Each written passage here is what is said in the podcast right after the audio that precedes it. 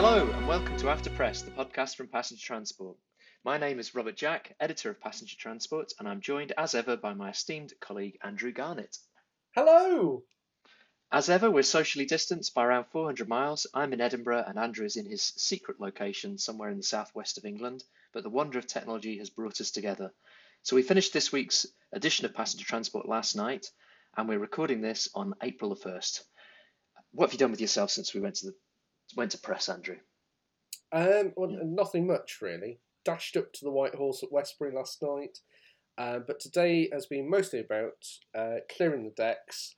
Um, because tomorrow is Good Friday, and quite frankly, I'd like the day off. So come on, let's crash on. Go yes, on. you've been you've been Andrew's been cracking the whip today in order to try and clear Yeah. the decks ahead of Easter. But get here going. here we go. So we're gonna we're gonna talk we're gonna talk some transport, and uh, this is our post press debrief. And regular listeners will know that we pick through this week's edition and draw attention to some areas of interest. Uh, so we're going to kick off with our lead story. Burnham takes back control. Andy Burnham, the Mayor of Greater Manchester, has made an historic decision to take control of buses in the biggest shake-up of the region's transport network in over 30 years, as part of plans for a joined-up and truly passenger-focused transport network. Greater Manchester will become the first place in England to take advantage of the franchising powers contained in the 2017 Bus Services Act. This will make it the first city region outside of London to obtain full control over local bus routes, frequency, fares, and tickets. Commenting on the decision, Andy Burnham, who will stand for re election on May 6th, said, I've decided that we will be the first outside London to run our buses differently under local control, so that decisions are made at a local level for the benefit of our passengers. So it's been a long time coming. Bus franchising powers were introduced in the 2017 Act following a pledge made in 2014 by then Chancellor George Osborne, which he made during negotiations with Greater Manchester. Andy Burnham, the region's first directly elected mayor, has deliberated and consulted, and now, at the last possible moment before the pre election purdah period, I believe, has pushed the franchising button. The first franchised buses will operate in Bolton and Wigan in early 2023 and across the rest of Greater Manchester by the end of 2025, which will be more than a decade after Osborne made that initial pledge. Andrew, what are we to make of this?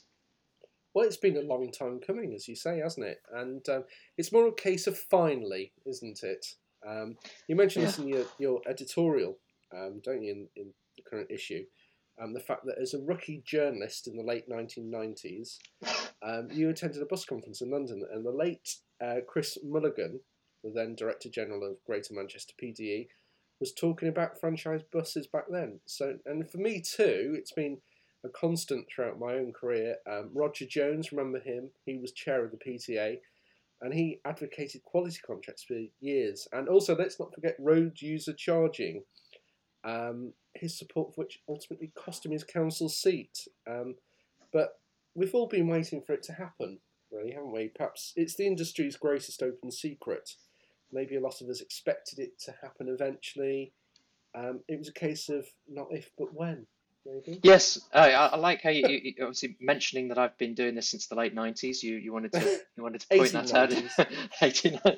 Um, yeah, Chris Mulligan. I, I mean, he he declared uh, quite very passionately that the minute quality contracts were an option that was on the table, that Greater Manchester would be sending its application into uh, the Department for Transport or whatever they called the Department for Transport back in those days. It Mm. didn't happen, of course. The the hurdles to achieving a quality bus contract were just considered too high. Uh, Roger Mm. Jones uh, w- was interested in them. He was particularly. I, I went to go and see Roger Jones at the, the headquarters. Uh, Oh and yes.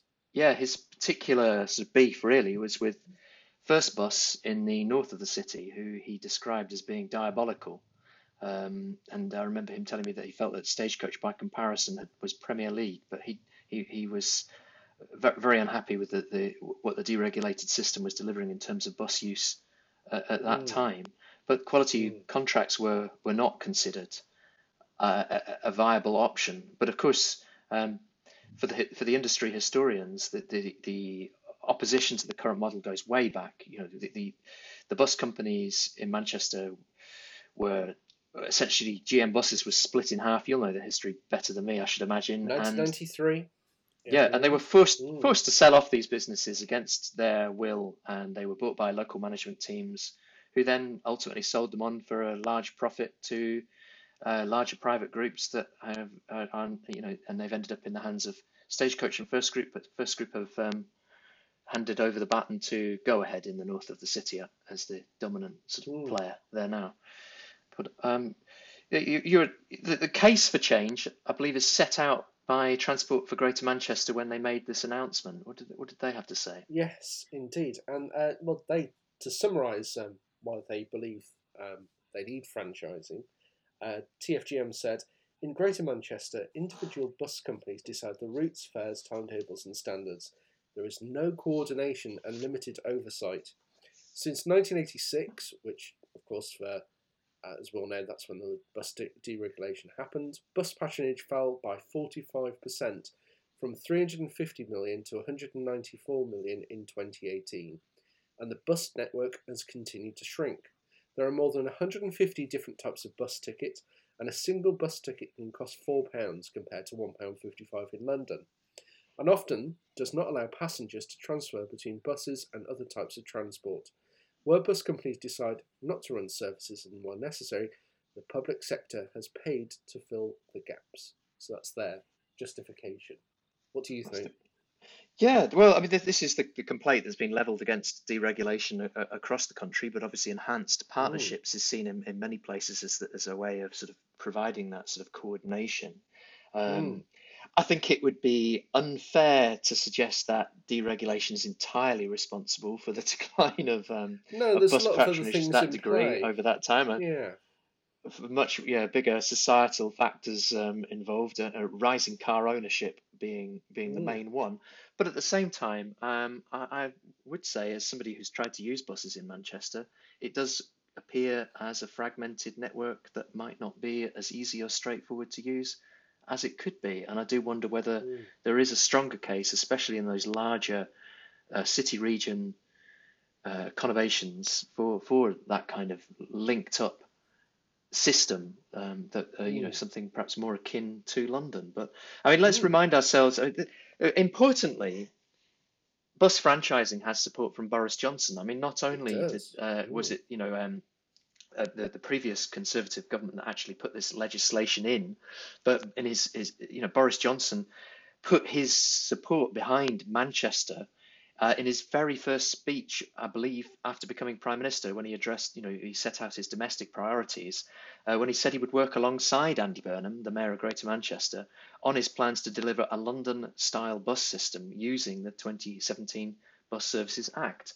And, and I wonder whether this is this is quite interesting, isn't it? Because uh, you know, politically, these these two guys are, are, are quite different and would be set against each other, but uh, they seem to both believe that they can uh, be winners from bus Mm. franchising, and they have a vested interest in um, Mm. sort of making each other potentially look good with it. You know, um, both of them may want it to succeed. Whether whether Mm. that means that Boris Johnson will back everything that Andy Burnham, uh, assuming he is re-elected, as would appear to be, you know. Uh, the, the likelihood uh, on May 6th, but uh, whether he backs every everything that comes out of this plan, uh, I would have thought he will. But the important thing will be funding um, and what kind of backing comes out Yes. in terms of that. But we're, we're going to more on that later. Uh, Mm. but th- there's been a, a bit of a mixed reaction from the bus operators themselves, which is not surprising.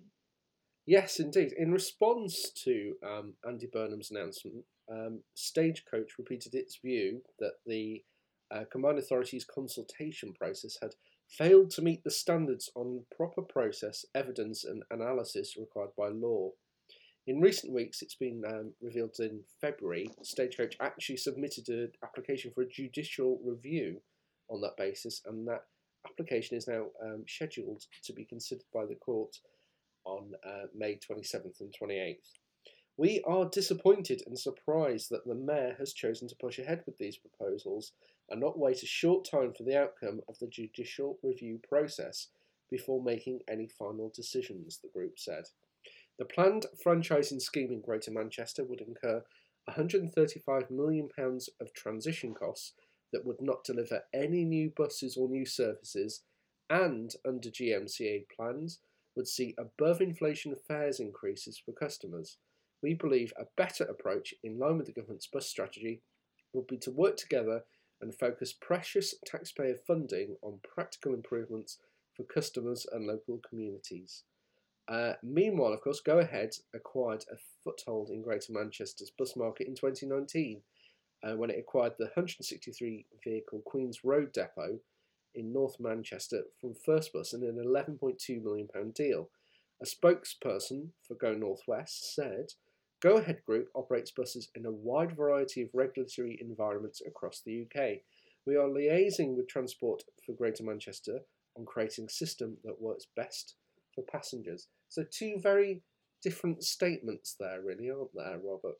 yeah, go, go, ahead, appearing to be supportive of the direction, although uh, perhaps not the most fulsome mm. endorsement, but more or less saying we can work with whatever you uh, you, you, you believe to be the best outcome yeah. or the best way forward. Uh, Stagecoach obviously um, have, have always been very opposed to this model for running bus services, and that that looks like that's going to continue to be the case. Uh, and they won't be the only ones, of course.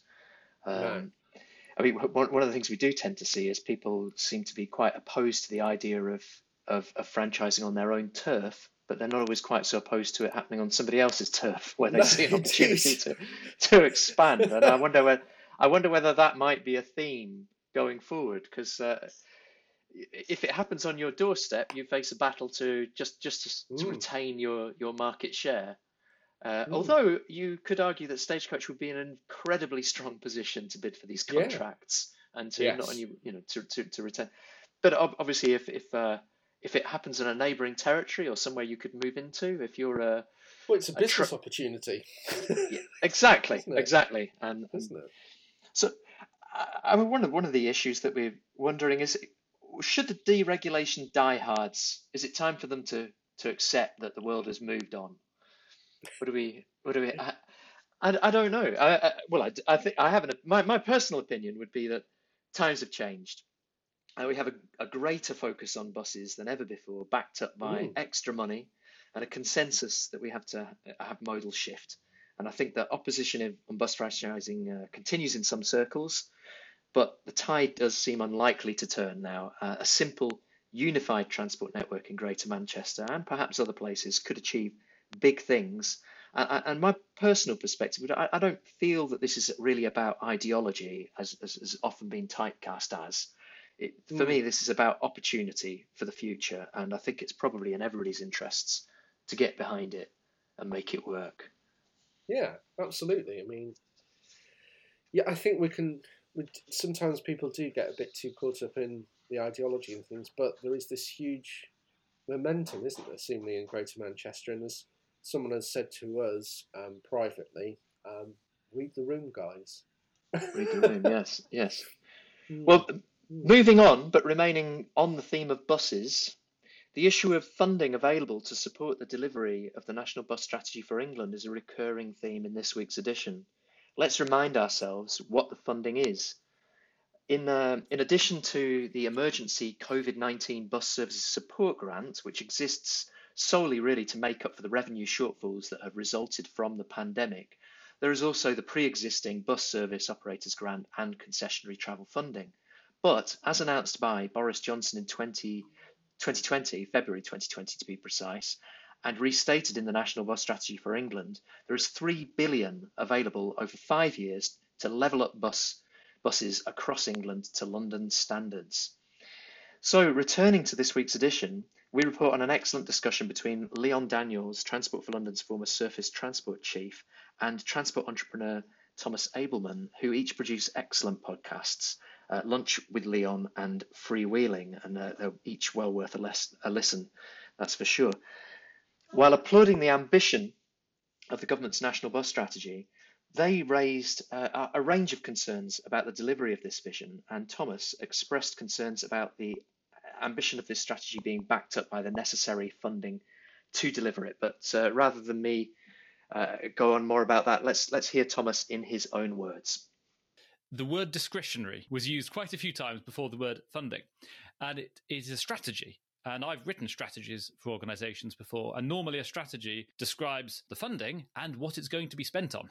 And this didn't. It just said several times, Father Christmas Boris has brought £3 billion, and we're not going to tell you where it's going or how it's going to be allocated, or even give any indication really of what the criteria are.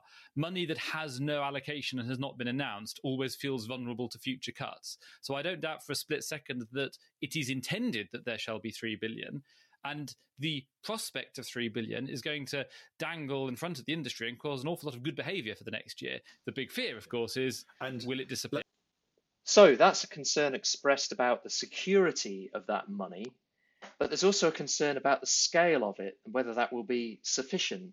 In the Great Minster Grumbles column, our West Whitehall insider suggests that the national bus strategy for England might rapidly find its place on a dusty bookshelf unless the government is able to provide substantially more funding than is currently on the table. Well, why is that?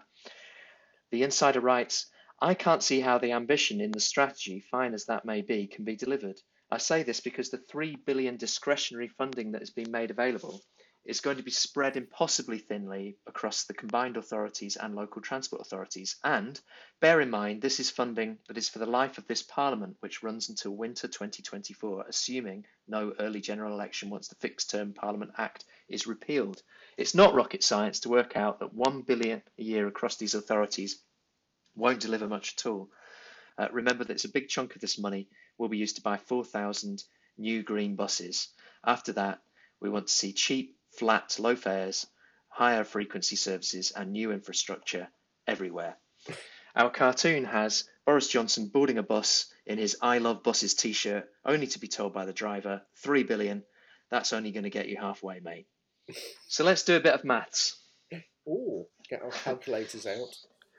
Well, this week, Grant Shapps, the Transport Secretary, launched a £120 million scheme to enable local transport authorities in England to roll out up to 500 zero emission buses. Mm. So that 120 million would need to be multiplied by eight to deliver the 4,000 promised new green buses in the National Bus Strategy, which is and uh, that is actually just short of a billion pound.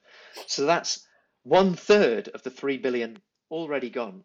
Now remember that the remaining 2 billion, as the Great Minster Grumbles column points out, is still discretionary and will be allocated over the remainder of this parliament. So that that, that really gets you down to you know a, a much lower sum of money per year divided between all the local authority areas. Now we don't want to sound ungrateful.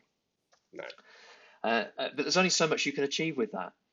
Uh, and remember that before COVID, London's bus network, which is so admired by the Prime Minister, was costing 700, 750 million a year to sustain or thereabouts. So, Andrew, are we being ungrateful to Father Christmas Boris? Mm. We wait ages for someone to give us a present, and when they do, we complain. well, when you're talking in billions, that's um, people always think, "Wow, that's lots and lots and lots." But no, it's right. I mean, as as you point out there, with you know, get the calculator out. Um, you've already just blown a billion on buses, haven't you? And the rest is discretionary. Yes. It's not, you know, guaranteed or anything like that, is it? So, yeah, I'm, I'm, I'm a little bit concerned about how far this is really going to get us. I mean, is it really going to be the brilliant new start that we were sort of thinking about two weeks ago? Um, am I being pessimistic? Possibly. Well, uh, well, you, well. So, so I suppose that's my cue to be optimistic, isn't it? As, as, so, so uh, Pollyanna. I, well, I'll, I'll put forward the, the, the, the controversial and perhaps entirely unrealistic view that we that perhaps we don't actually need a lot of extra money. And, and, bear in mind, of course, that that is still quite a lot of extra money. We'll be able to achieve a fair deal with that. And, but it, but imagine if some of that money is spent on bus priority measures. Um, and massive amounts of bus priority measures. And let's remind ourselves that the National Bus Strategy says a bus lane on every road with congestion and space for one. Mm. Now just let that sink in. It's incredible, isn't it? Mm. Now just imagine if they actually do see that through.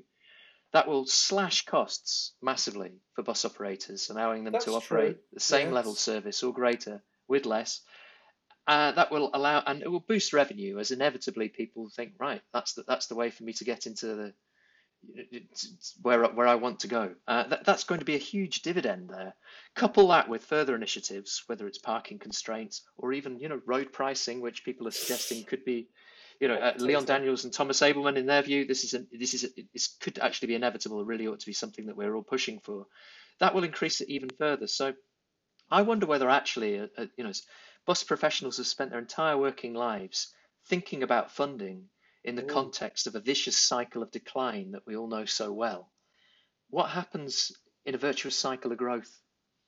Okay, yeah, I can see that. I mean, yeah, I suppose when I always think that back to you know I think James Freeman talked about this, and also um, uh, what's his name? Is it David Bradford at Travel uh, National Express West Midlands? I call That's right, West yes, yeah. Um, they've always sort of talk, pointed out about the fact that how much resource they've had to put in, especially over the last you know decade or so, as a result of traffic congestion and that sort of thing. So, yeah, I can kind of see it that if you do create this environment where buses are going to get faster, you are going to cut the costs, aren't you, of the operation? So that actually doesn't need much to go into the industry, does it, to enable Well, to? I'm there was the report that- here. you're, you're, you're buying in. well, uh, was it David Begg produced that report on congestion and the crippling effect that that had had on industry finances, essentially meaning that you get uh, less with the same. Mm. Uh, it, what's what's the flip side of that? If you if you turn this round, yes. and Yeah. there, there'll be people who say, well, that's not going to happen, though, is it? Well, you think, well, it's it's in the strategy now. They, Yeah. they are, do, you know, and if you go to any town or city um, i- i- in the United Kingdom now, you're you're going to see some reallocation of road space that's happened towards cycling. They are doing Yeah. this. They've got statutory guidance on it, and they are doing it. And there's backlashes to it, and we've seen local traffic neighbourhoods. Well, buses are well. Yeah. buses buses are next in line, and Mhm. it'll be interesting to see. So uh, uh, you know, wh- whether when they do follow through that, what that does to the industry's economics, because ultimately we'd love a situation where the industry actually can pay for itself, Mm. where it has lots and lots of passengers who are very happily making swift journeys where they need to go on dedicated infrastructure, and Yes. and paying the paying very reasonable affairs, and that that would be a win-win-win all round, wouldn't it? But I mean, it's it's interesting you say though about about that because um, um, t- you touched on about how controversial the LTAs are, as we've discussed in a previous podcast when I was still living in London.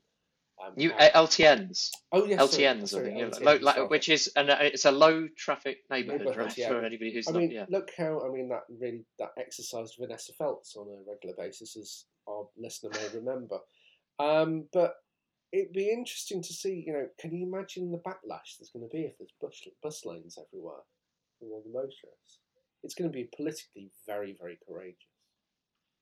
Yes, well, uh, uh, Leon Daniels and Thomas Ableman had a very interesting discussion about this, where they made a point that had dawned on me as well that this government has an amazing ability to sort of look both ways, though, doesn't it? Sort of- Yeah. You, you, they will put the guidance in there, and then when the backlash happens, they'll sort of go, "Oh, really? Oh, oh, oh yeah, d- d- It's nothing to do with me, That looks that looks a bit silly. That, that and, and you wonder us. that actually, I do wonder as a politician whether Boris Johnson is probably the only person who could get away with peppering towns and cities with bus lanes in England. Actually, yes. I mean, um, in, in London, he put in lots and lots of proper cycle lanes, which was very, very controversial. And he largely got away with it, didn't he? Yes, Bus lanes, could it be the same case? You know, he gets away with it. yeah, yeah, and and the fact is, it would make an enormous difference to the way people travel or get about. It would, if you're a bus user. In in in England right now, you could by the end of this Parliament see some huge changes that make your life Mm. quite significantly better. And I, I guess he's expecting that that will be a major vote winner. Well, time will tell. See whether that's the Time case. will tell. But yeah. Time will tell. Yeah. I was almost So, uh, optimistic there. Did you notice that? Oh yeah, well let's see if we can keep that. that? I'll be the pessimistic one next week then. So. Yeah.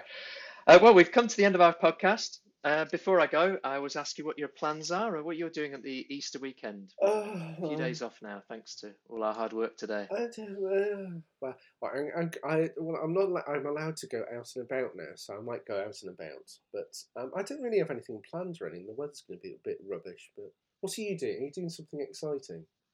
Well, I, I, are you going to sit in I, garden somewhere with? with- aside from taking the bins out, I haven't been out all week, so I am actually going to go out and actually get some. Oh. Well, that, that's the that's the risk when I'm on deadline week. So I'm going to go out and get some fresh you- air. are you allowed to I might- sit in someone's garden now?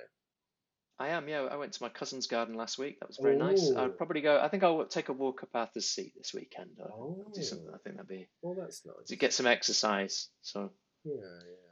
If you read in the papers, man collapsed on Arthur's Seat. Then... so Yeah. I better stop Before we go- editorial for next time, I? Right. before we go, before we go, as ever, I want to say a big thank you to all of our subscribers. And Yes, if thank you. Don't subscribe, thank you. you're missing out. Just visit Yeah. passengertransport.co.uk. That's passengertransport.co.uk for details of how to subscribe. And you can save 25% on all subscriptions by using the following promo code. What is it, Andrew? Discount 25. at the online checkout. Don't forget to follow us on Twitter, that's at Pastrans, and join our LinkedIn group, Passenger Transport Magazine. And you can follow Andrew on No, Twitter too no. at Andrew Garnett78. No. Take a look at his book. Take a look at his bookcase. no, no, no, don't do that. No. So we've reached the terminus. Everyone should alight here. We look forward to joining you all again in two weeks' time. Goodbye. Bye.